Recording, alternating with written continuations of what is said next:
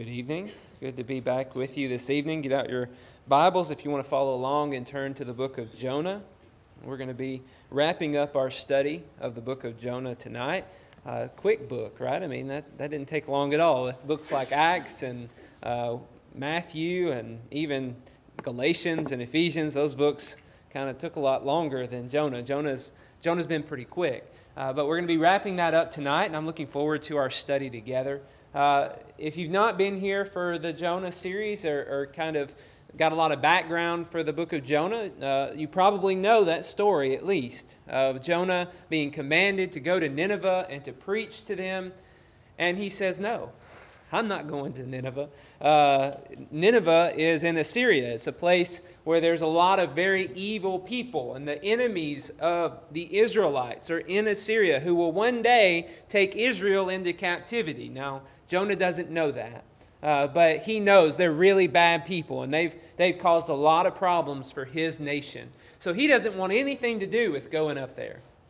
On the one hand, he might be mistreated or abused or hurt or tortured in some way. On the other hand, he doesn't want to be a part of causing them to repent and change, and that's not something he's interested in. Uh, so he, he tries to get away from God, uh, getting on a ship headed to Tarshish, which is way on the other side of the world at that time, uh, away from Nineveh. And God goes after him with a storm, and he ends up getting thrown overboard, eaten by a big fish, spends a whole three days inside the belly of a fish. But, uh, and, and finally, he comes out and he's ready to, to obey God's command. Go to Nineveh. Uh, he says, Okay, I'm going to go this time. a lot better than the alternative of being at the bottom of the sea. He's ready to obey God. But whenever he goes there, we studied last time and saw that uh, he has tremendous success. He, he's one of the most successful preachers of all time, yet he hates it. Uh, he didn't try to be successful. His message was, Yet 40 days and Nineveh will be overthrown. And that's it. he doesn't care anything about saving those in Nineveh, yet the message settled into the minds of those in Nineveh and made them want to repent. Some way, somehow, they heard that horrible, you know, sermon, just statement, and they thought, you're right. We've been horrible sinners. We've done things we should not have been doing. Their consciences were pricked, and they knew they were guilty and that they would be destroyed. So they turn away from their sin and repent, from the greatest to the least. The king even makes a command for the whole uh, city to put on sackcloth and sit in ashes because of the evil that they've done and to stop doing all the evil that they've been doing. And they're, they're wicked, horrible, evil people. So uh, there's a lot of wickedness and evil that would have to be stopped. And uh, as, as we read, we get the impression they stopped. There was a complete turning away from their wickedness that they knew they were doing and they should not be doing. And at the end of chapter 3, we read uh, maybe what Jonah doesn't know, but what he probably thinks would happen. Verse 10, it says, When God saw what they did, how they turned from their evil way, God relented of the disaster that he had said he would do to them, and he did not do it. And as we're reading this story, we, we see the big turn in those in Nineveh, and we think, wow, how amazing is that? And God decides to save them. God is so gracious and merciful to these people because they were willing to change everything. God was willing to stop the judgment that he had against them. He was going to destroy them for how evil they had been. And God's done that in the past. He's destroyed wicked nations. Really, all of the land of Canaan that Israel is living in was destroyed because of the wickedness of the people. The sin of the Amorites was complete. That's what we read.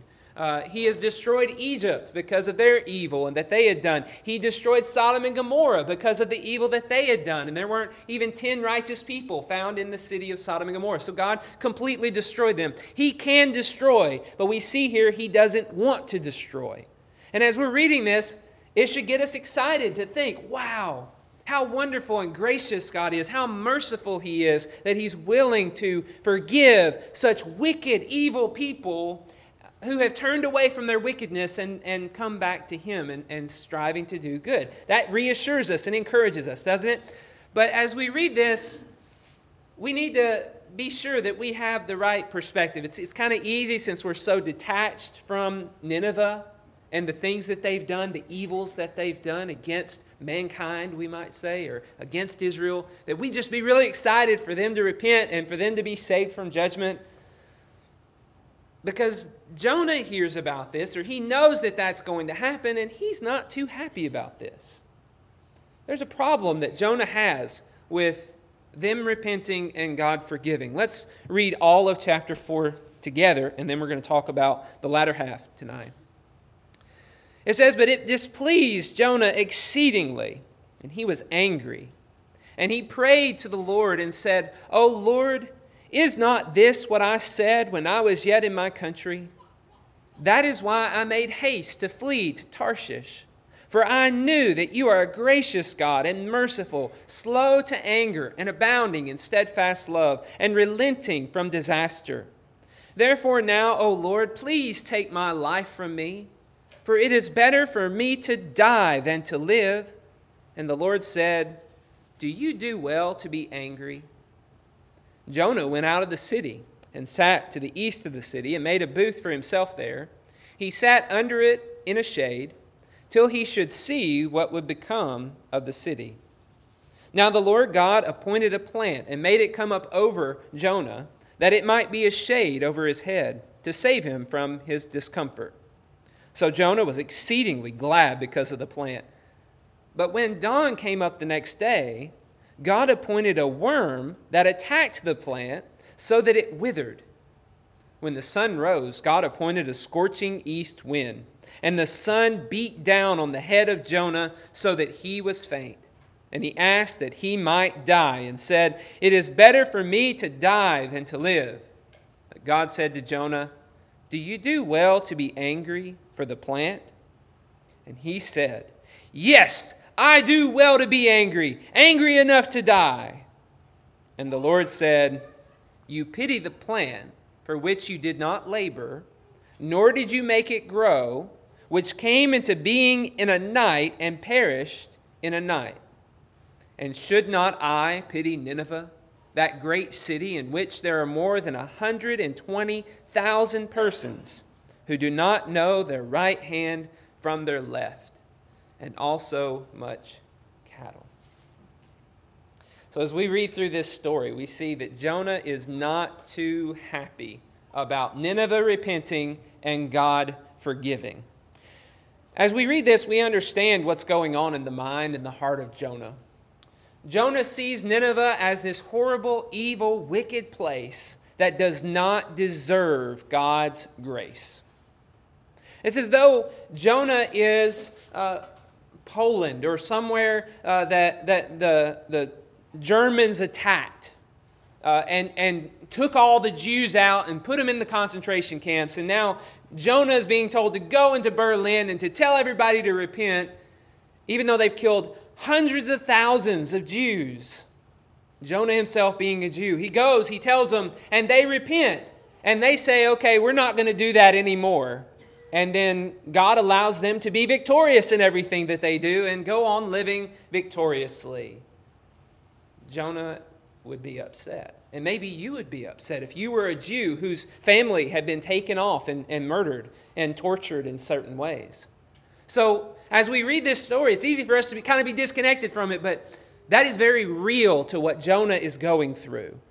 The wickedness and the evil of the Assyrians it would seem, deserves some kind of judgment and destruction. And so, as we read this and we understand a little bit more, maybe, of how Jonah is dealing with all this, hopefully we can come to terms with this. He, is, he has this vengeful attitude and this malice inside of him because these people are so wicked. It seems obvious to him that they deserve destruction. They deserve to be tortured and killed like they had tortured and killed. And so he's really, really upset about this. And we too might be very upset about this. Have you ever had somebody who uh, was really evil and wicked towards you, that really took advantage of you or did harmful things against you or someone you love? Maybe you've been fortunate enough to live your whole life not experiencing someone who is that wicked and evil. I hope and I pray you have experienced a life free from that kind of suffering. But if you've experienced it, then maybe you know all about that kind of malice, that desire inside of you for someone else to suffer pain because of the great evil that they've done against you. Jonah struggles to understand how God could be gracious to the most wicked of nations. But God wants to teach Jonah something. And if you're struggling with that, like maybe I do sometimes, maybe we can learn the lesson that Jonah is being taught here. God sends Jonah a plant. Plant springs up as he decides not to go home. Interesting. Jonah says, Oh, they repented. I know what's going to happen next. I know, God, you are so compassionate, so merciful. You're going to end up forgiving them. I don't think he knows chapter 3, verse 10, as I don't think that was stated to him that God would relent of his disaster. But as soon as he saw them repent, he said, Oh, this is what I thought was going to happen. I thought they were going to repent and you were going to forgive them. And that's the last thing that I would want for you to do. So he goes outside the city, he sets up his tent, and he waits stubbornly to see what God would do, to see if God would give a judgment against these evil, evil people or not.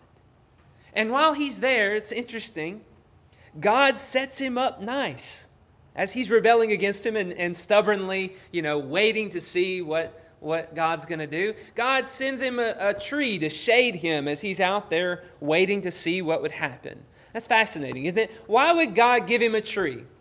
Jonah probably was supposed to go back to Israel and prophesy there. His job was done in, in Assyria, in Nineveh. Why is he still hanging out?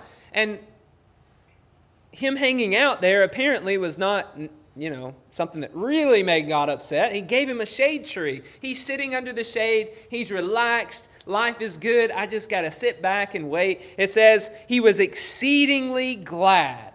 His discomfort was removed from him. It was a beautiful day for judgment to happen against Nineveh. Just I, all I got to do is wait here, man. This is going to be great. I got a front seat show to hellfire and brimstone coming down upon this city. This is going to be wonderful. But, jo- but God has something in store for Jonah. Just like before, whenever God comes after Jonah, as he's a runaway prophet, God comes after Jonah again. He gives him this plant to give him a mountain peak, you know, to give him the high of his life. Like, this is wonderful. What a, what a wonderful day this is. It seems like everything's going to go right. God loves me. He's blessed me. He's giving me this comfort and relaxation. But God knows that the next day, He's going to destroy the plant. He only gives him the blessing so that he can get up on that high so that the valley will feel even lower. God lets Jonah go through tremendous suffering as a result of losing the plant. Now, we might think, well, so what? You know, you lose your shade. But not only does he lose his shade by God appointing the worm and destroying his tree, but also he sends a strong wind and he sends heat and the wind would make it hard for the tent to stay up. So Jonah essentially is out there exposed in the heat of the day, and he's sitting there, it seems like, dying of thirst, like just struggling to, to stay there where he's probably not supposed to be. And God is trying to give Jonah a lesson. He's trying to explain to Jonah something very important that is wrong with him. Notice it, it ended in verse 4 with the first encounter of God saying, do you do well to be angry? And Jonah didn't say anything. Jonah doesn't respond to that question. And God doesn't say anything else to him. It just is kind of left hanging there. Do you do well to be angry? Okay, you're not going to answer me. That's fine. How about this? We're going to give you a plant. It's going to be a beautiful shade, and you're going to have a great day, and I'm going to take it away. Then I'm going to ask you if you do well to be angry about the plant. And that's exactly what he does. And now he's going to teach him a lesson. Well, what is the lesson? What, is, what does this mean? What is the value of this plant? Well, if you look throughout the Old Testament, you learn that a plant or a tree often is used to represent a nation. In, in books like Ezekiel, you have pictures of Assyria being a plant, a, a, a tree. You have pictures of Egypt being a tree. Uh, in the book of Daniel, you have Babylon being this beautiful tree, and, and all the birds make their nests in it, and it provides shade and shelter for all the animals of the field. And trees are commonly depicted in that way. So it could be that he's, he's got a little bit of a reference to that to help him understand the value of a nation, that a nation is for the good of the people, it's a blessing to the people. Or perhaps it's really just trying to teach Jonah about how God is providing grace to Jonah by giving him a tree. He's providing him what he needs to have comfortable and easy life. He can provide that in a single day, but he can also take it away in a single day and that stubborn and rebellious attitude of Jonah is going to result in the loss of the blessing that he's enjoyed since rebelling against him before and returning so he can lose it again. Maybe that's what it's about. Maybe that's the lesson that is being taught in this plan. But as you really read through what's in the rest of this text, you see really what God is trying to get at. He's trying to explain to Jonah how he feels. God wants Jonah to understand how he feels as this nation is, is on the verge of destruction. He wants Jonah to see how that nation falling would be a tragedy. Notice again in verse 9 God said to Jonah, Do you do well to be angry for the plan? And he said, Yes, I do well to be angry, angry enough to die. I always find that funny. Uh, that Jonah would respond in that way. Not funny because I'm pointing and laughing at Jonah, but because, man, that sounds like something I would say, right? You're so angry that you're willing to spout out at God. And he did, he did a good job controlling himself the first time he was asked that question. But I bet he was just sitting there dwelling on that question like I do sometimes, thinking, oh, if God asked me that again, I'm going to tell him. I do well to be angry. I have every right to be angry. This is not right. Uh, so he lets God have it. You know, I do well to be angry, angry enough to die. And then the Lord said, You pity the plant for which you did not labor, nor did you make it grow, which came into being in a night and perished in a night. Should I not pity Nineveh, the great city in which there are more than a 120,000 persons who do not know their right hand from their left, and also much cattle. You see how God is trying to train Jonah in this case. He's trying to explain to him that his, his, his perception of things is just off. He doesn't have the perception of God. He doesn't have the, the 100,000 foot view of life and death and, and cities and nations and all the things that go on and the value of nations and the value of human souls. Here is Jonah upset about the destruction or the death of a plant. And yet he has no concern whatsoever about over 120,000 people being destroyed. Just doesn't matter to him. No big deal. He just doesn't care. He's trying to help Jonah understand that he needs to have the same kind of desire and heart that God has a desire for souls who are lost to be saved, to be, to be in the right relationship, to be righteous. That's the goal that God has. And that's the goal that God wants Jonah to see and to understand. He desires mercy. He desires grace. He desires not for the evil to be destroyed, but for them to turn from their evil ways and live. And Jonah can't see that. He's asked the question Do you do well to be angry? Yes, I do well. no, you don't. He has this mindset inside of himself that maybe we have sometimes that God should always bless or punish the bad and bless the good. Always. God should punish the bad, He should destroy the bad, and He should bless the good. That's His mindset as He's saying these things. And He doesn't do well to have that mindset. Because what's wrong with that is He doesn't know who's really bad and who's really good. As He's sitting there arguing against God, wanting people to die, he's not doing better than the Ninevites who are sorry about what they've done and they've turned from their evil ways. He's not doing any better. He's as much worthy of destruction as they were. And I love how God points out he knows what's in the minds and the hearts of these Assyrians. They're ignorant, they have no clue about the laws of God, about what's right or wrong. They've got a conscience.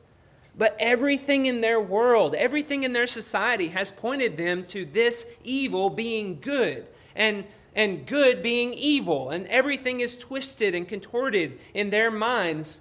And God sees that and He knows that. And He sees that now they've got the right perspective and they're turning to do the right things, to start listening to their conscience, to start following the paths that God would want them to do. And He wants to show them mercy. But as he does that, he exposes Jonah's malice. That Jonah is, in this case, more wicked than the Ninevites because he won't let go of his prejudice and his grudges against those of Assyria. What do we learn from all of this? Well, obviously, Jonah does not do well to have malice toward ignorant people. He doesn't do well to have malice toward ignorant people. It's not a, that's not a great thing. we don't commend Jonah for that. Wow, you did such a great job hating those Assyrians and wishing that they would die. You know, that's not a, a good thing. And we see on the opposite end of the spectrum that God is one who has pity and wants to have grace on those who are ignorant. And he expects his people to follow suit. He expects his people to do the same things, to have pity on those who are ignorant. As we look out at the world around us and we see horrible enemies come up against us and, and do evil things against us, we have to have a recognition that these people are ignorant of what is true and right and good. And there is a horrible judgment that's to come for them if they persist in that. But God doesn't want that for them. He wants them to turn from their wickedness and to do good. And if God wants that, then we have to want that.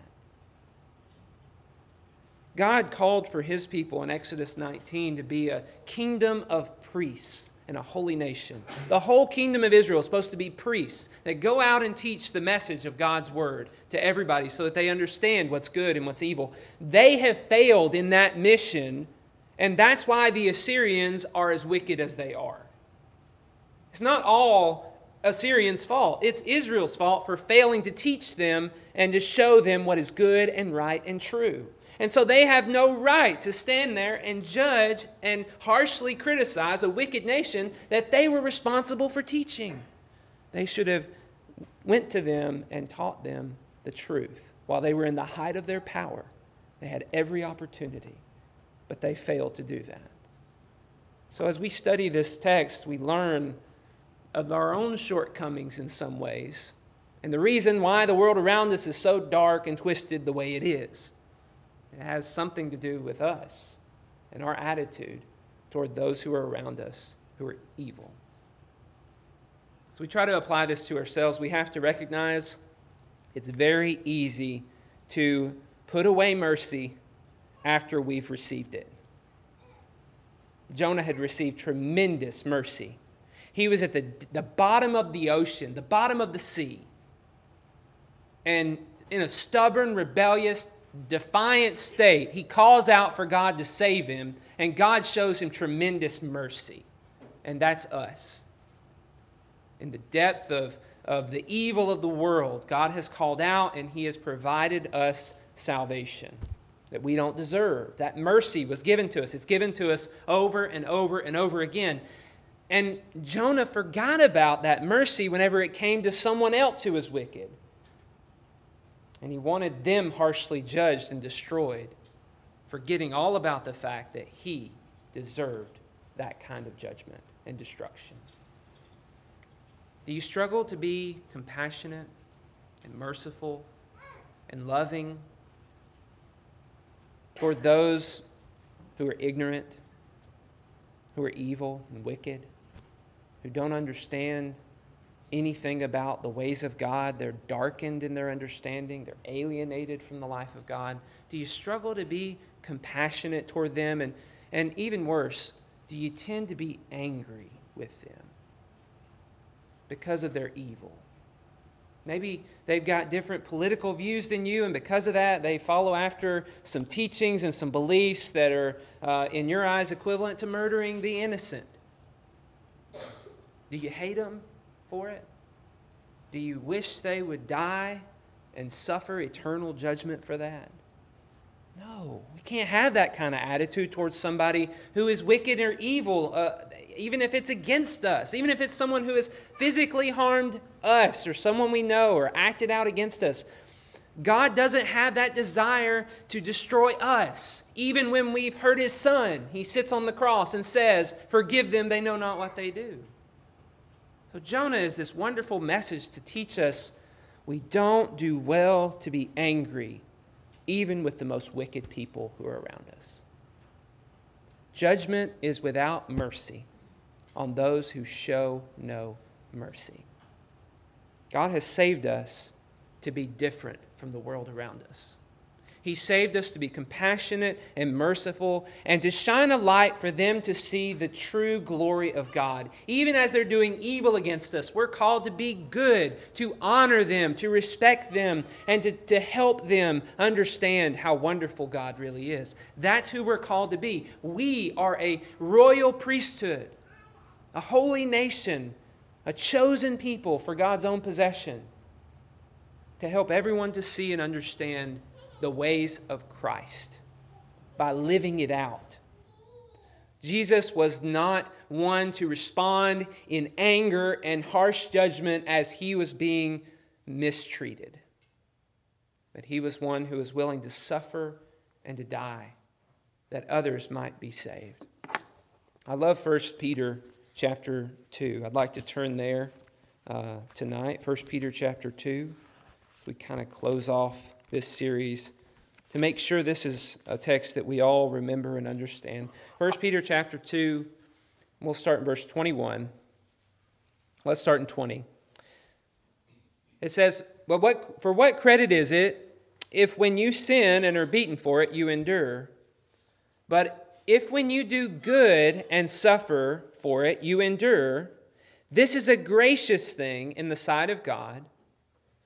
For to this you have been called, because Christ also suffered for you, leaving you an example so that you might follow in his steps. He committed no sin, neither was deceit found in his mouth. When he was reviled, he did not revile in return. When he suffered, he did not threaten, but continued entrusting himself to him who judges justly. He himself bore our sins in his body on the tree, that we might die to sin and live to righteousness. By his wounds you've been healed. For you were straying like sheep, but have now returned to the shepherd and overseer of your souls. You see, we are called to follow in his footsteps. And so that means that injustice is going to go on all around us, and injustice is going to go on against us. And not to say that we're not supposed to stand for any kind of justice or just, you know, let them do whatever they want to do all the time. Obviously, we have rights to speak and to help other people understand what the truth is and to stand up for those who, who are around us. But we don't have a right to hate them. And we don't desire for them to suffer a judgment for the evil that they've done. We want them to turn from their evil and to be set free from that. That's what Jesus has done for us. We deserve much worse punishment than what we will be given because of the wonderful grace that God has shown to us.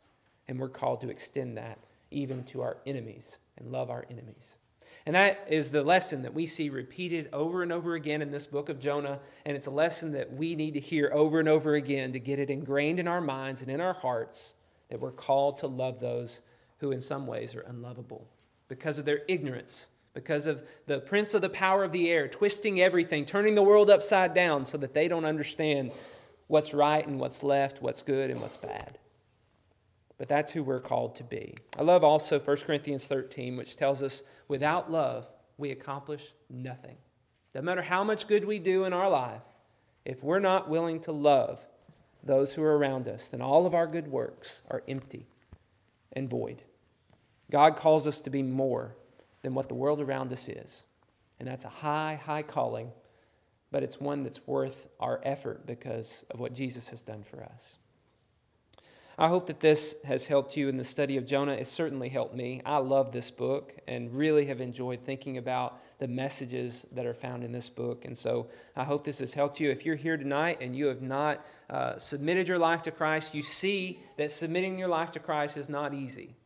Uh, but you see that you are wicked and deserving of forgiveness, and He's willing to give it to you for free because of the sacrifice of Jesus if you'll submit your life to Him, that sacrifice can be yours. You can be forgiven of all of your sins.